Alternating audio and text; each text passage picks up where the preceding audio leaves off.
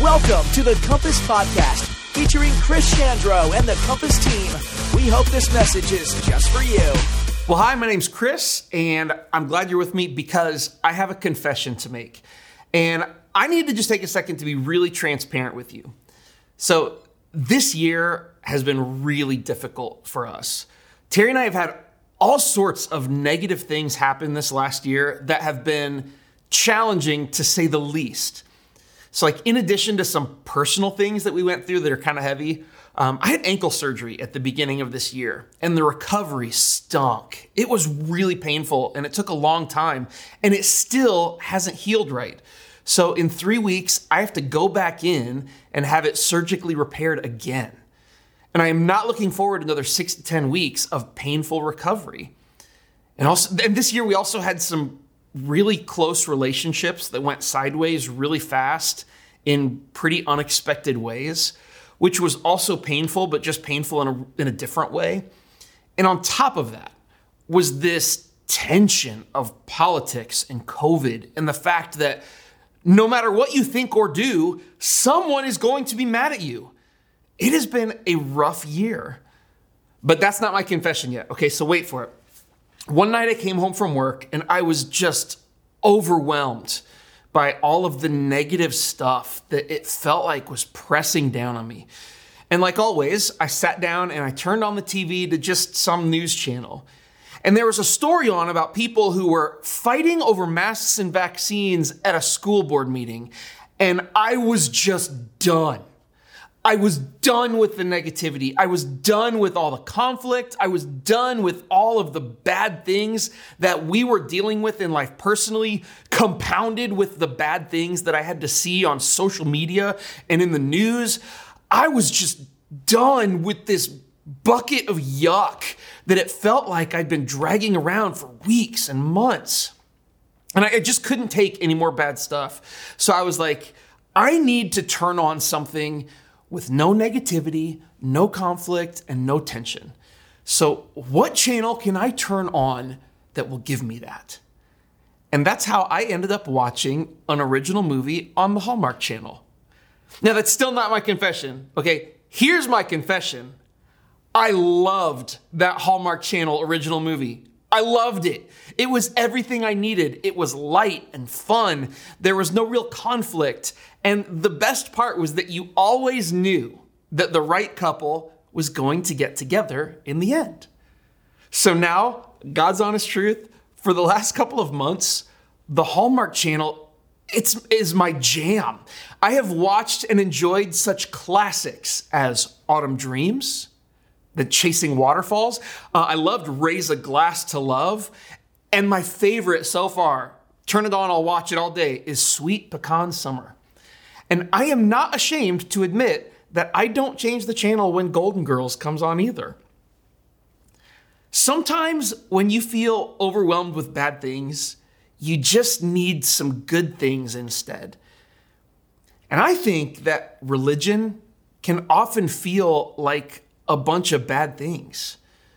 I mean, at the end of the day, religion is meant for good, but so much of it is framed in the negative. For example, if you asked some people what they think Christian life is like. They might say something like, well, Christians don't cuss, don't gamble, don't drink, they don't watch R-rated movies, they don't vote Democrat or or really do anything that might be too much fun.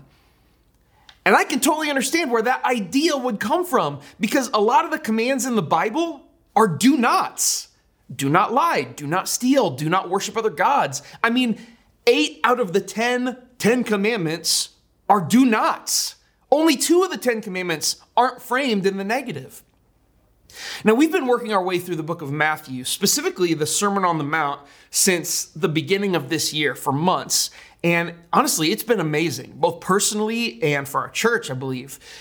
But, but we've been on a streak of do nots. You know, we've gone through Matthew, starting Matthew chapter 6. It was don't do your good deeds in public to, to be seen by others. Don't seek attention when you pray. Don't store up treasures in heaven. Don't worry about having enough food or drink. Don't judge others. That's just to name a few. And there's been some transformative stuff in there, definitely. But sometimes all of the do nots can start to add up and feel like bad things, feel heavy. Sometimes religion can feel like bad news all the time, things that you are failing at and need to do better. And sometimes you just need some good things to think about. But Jesus is not just about the do nots, because in Matthew 7, we find Jesus pivoting away from the bad things that we need to not do and pivoting into the Hallmark original movie portion of the Sermon on the Mount, what I would call the good things. So let's take a look at what Jesus says in Matthew 7, verse 7 through 8. He says this Keep on asking, and you will receive what you ask for. Keep on seeking, and you will find. Keep on knocking, and the door will be opened to you. For everyone who asks receives, everyone who seeks finds, and to everyone who knocks, the door will be opened. Now, this verse, it seems really straightforward, but it has been both comforting and conflicting for a lot of people. I mean, it's comforting clearly because for a lot of people who have found themselves in circumstances that are beyond us and we need help, like it, it brings comfort to know we can ask God for help. You know, if we have health or relationship, work, or financial problems that are too big for us to navigate on our own, you know, or or knowing that you have cancer or or you're facing divorce or you've lost your job, being told that God will give you what you ask for is very comforting. And there have been numerous times when people have asked God for help, have prayed for help, and they've seen God come through. But this verse is also conflicting because for every ask that we see answered, there are those that aren't answered. There are people who died of cancer instead of getting better. There are relationships that fell apart instead of getting closer. There are ankles that require a second surgery instead of fully recovering. This verse can be conflicting because our experience tells us that while it may be true sometimes that you ask and, and, receive, that it isn't true all the time. Because there have been occasions when I have persistently asked God to do something in my life that He didn't do. And when our human lived experience doesn't match with what the Bible says, I think that that's something we need to take a closer look at. Because, I mean, maybe you like me, I can only draw two conclusions out of this. Either what Jesus said about asking isn't true, or there's something more to this that we're missing. And I, for one, am not content to accept, you know, a lightweight Sunday school answer on something that has honestly rattled the faith of so many people who didn't receive what they asked and what they sought God for. So, what does Jesus mean when he says ask, seek, and knock? And how do we make sense of the fact that he says everyone who asks receives when we know that that doesn't fit with our experience? Well, anytime we struggle with something in the Bible, we need to ask questions. Okay, questions like what came before this passage in the Bible? What comes after it? What was the context in which it was written? And honestly, just as a side note, this is just a free tip, okay? Whenever you're reading the Bible, never read a verse. Okay? The Bible wasn't written that way. The Bible wasn't broken down into chapter, chapters and verses until like 1500 years after the Bible was compiled. So never read a verse on its own and assume that it is a whole and complete thought in and of itself. Read around it. So, so what comes directly after Jesus says, ask, seek, and knock? Well, let's take a look. In verse 9. You parents, if your children ask for a loaf of bread, do you give them a stone instead? Or if they ask for a fish, do you give them a snake? Of course not. So if you sinful people know how to give good gifts to your children, how much more will your Heavenly Father give good gifts to those who ask Him? Okay, so there's a lot here, and there are, there are four things that we are going to see today in all of this to find our answer to the question of what does Jesus mean by it. And the first is this ask, seek, knock is a relational exchange. So in the ancient Greek and Roman world, there were hundreds of Greek and Roman gods. And they were, they were seen as these distant, impersonal, and uncaring gods. And so humans who worshiped them had to get their attention in order to have the gods meet their needs. And the way you got the gods to answer your prayers was to pray the exact right combination of words and phrases and then repeat them over and over again like you were casting a spell. And we actually talked about this several months ago when we were talk- when we were looking at Matthew chapter 6 verse 7 when Jesus said not to pray like the Romans who thought that their prayers would be answered by mindlessly repeating the same words over and over again. But Jesus describes our relationship with God differently than those Roman gods. Jesus describes God as our Heavenly Father who cares about the needs of his kids. And to drive that point home, Jesus is like, if the average parent is going to take care of their kids, how much more do you think a perfectly loving God is going to take care of you? The context of us bringing our requests to God is, at least painted by Jesus, is that of a family relationship. It's, it's a relationship that says, I give God my worship. It's not, I'm sorry, it's not a relationship where we say, I give God my worship in obedience and then God gives me what I ask for. That's transactional, right? There's no love or relationship in that. But the picture Jesus gives is one of us asking, seeking, and knocking to a loving parent who's listening to his or her child, listening to their best interests, looking to those interests, and desiring to give them good things. Because in Jesus' words, how much more will our Heavenly Father give good gifts to those who ask Him? Now, one way that people try to understand the conflict between what Jesus said about asking and our experience of not always getting what we ask for is to point to the phrase good gifts or good things that Jesus uses. And then they'll say things like this they'll say, you know, God promises to answer our prayers with good things, but He's the one who gets to determine what those good things are. And therefore, when we don't get what we ask for, it doesn't mean that God didn't answer. It just means that He determined that what we wanted wasn't a good thing. And to be honest, I think there's some truth to that. I mean, if my kids asked me if I could just go buy them some heroin so they could get high with their friends, I would probably say no because it's bad for them. And I wouldn't feel obligated to do it either just because they asked me to. Just them asking doesn't obligate me to go buy them heroin. But even though there's some truth to that, I don't think that it's a satisfying answer to why we don't always get what we ask for, that God just determined it wasn't good. But I do think that the answer is found when we understand what Jesus meant when he said good gifts. Because, I mean, for us, good things are obvious. You know, not suffering is a good thing. Having all the money and resources we want is a good thing. Being healthy is a, not having cancer is a good thing. But if that's true, why doesn't God heal us when we ask? We need to understand what Jesus means when he says good gifts. And fortunately, because we never read a verse on its own, we can find the answer in Luke's gospel, where Luke recorded this exact same teaching of Jesus in Luke 11. And this is what, what he says. He says, You fathers, if your children ask for a fish, do you give them a snake instead? Or if they ask for an egg, do you give them a scorpion? Of course not. So if you sinful people know how to give, give good gifts to your children, how much more will your heavenly Father, and watch this, how much more will your heavenly Father give the Holy Spirit to those who ask him?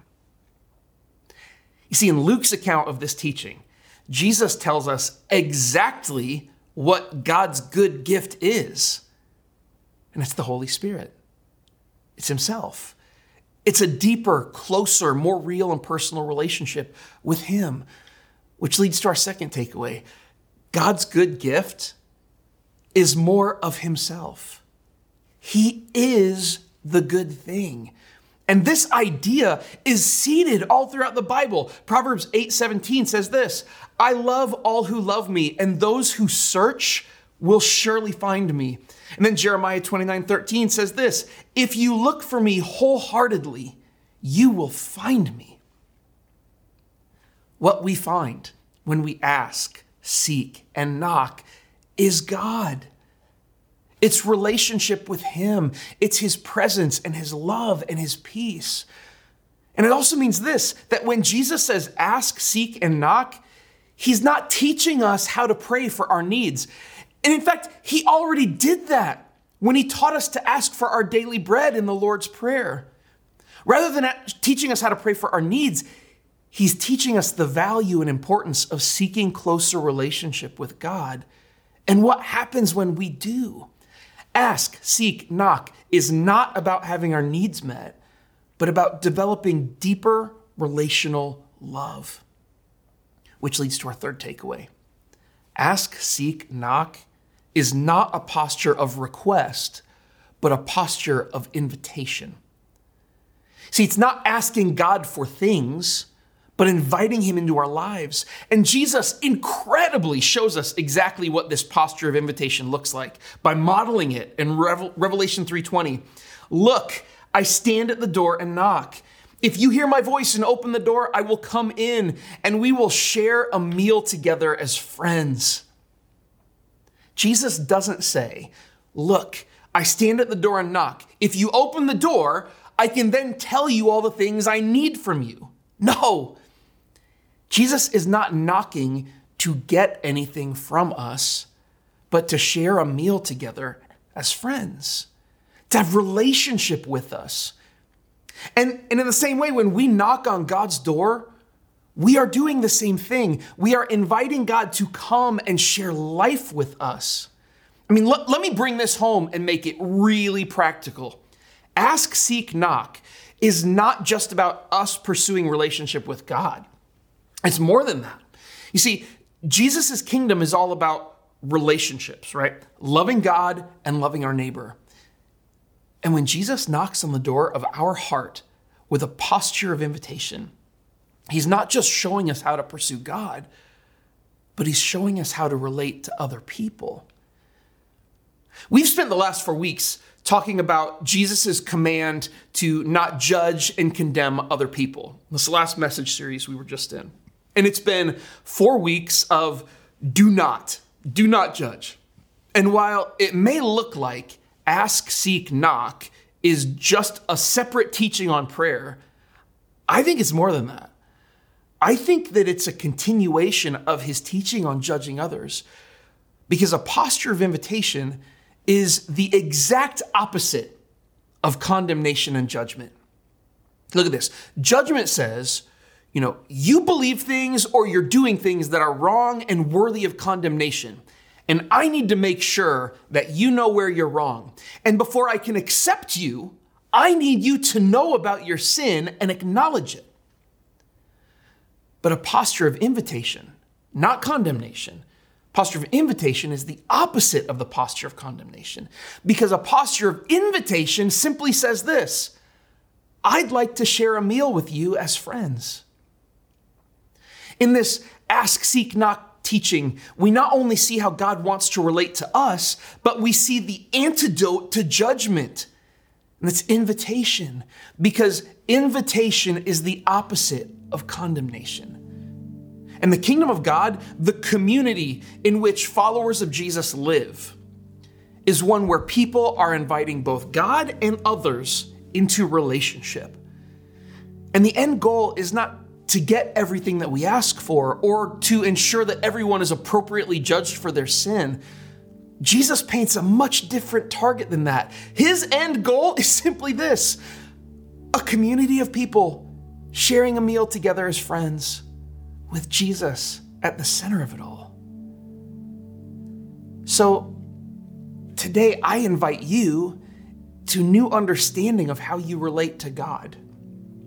Not as some distant being that you give your worship and obedience to so that he'll then meet your needs, but as a loving parent who desires a deep and close relationship with his child.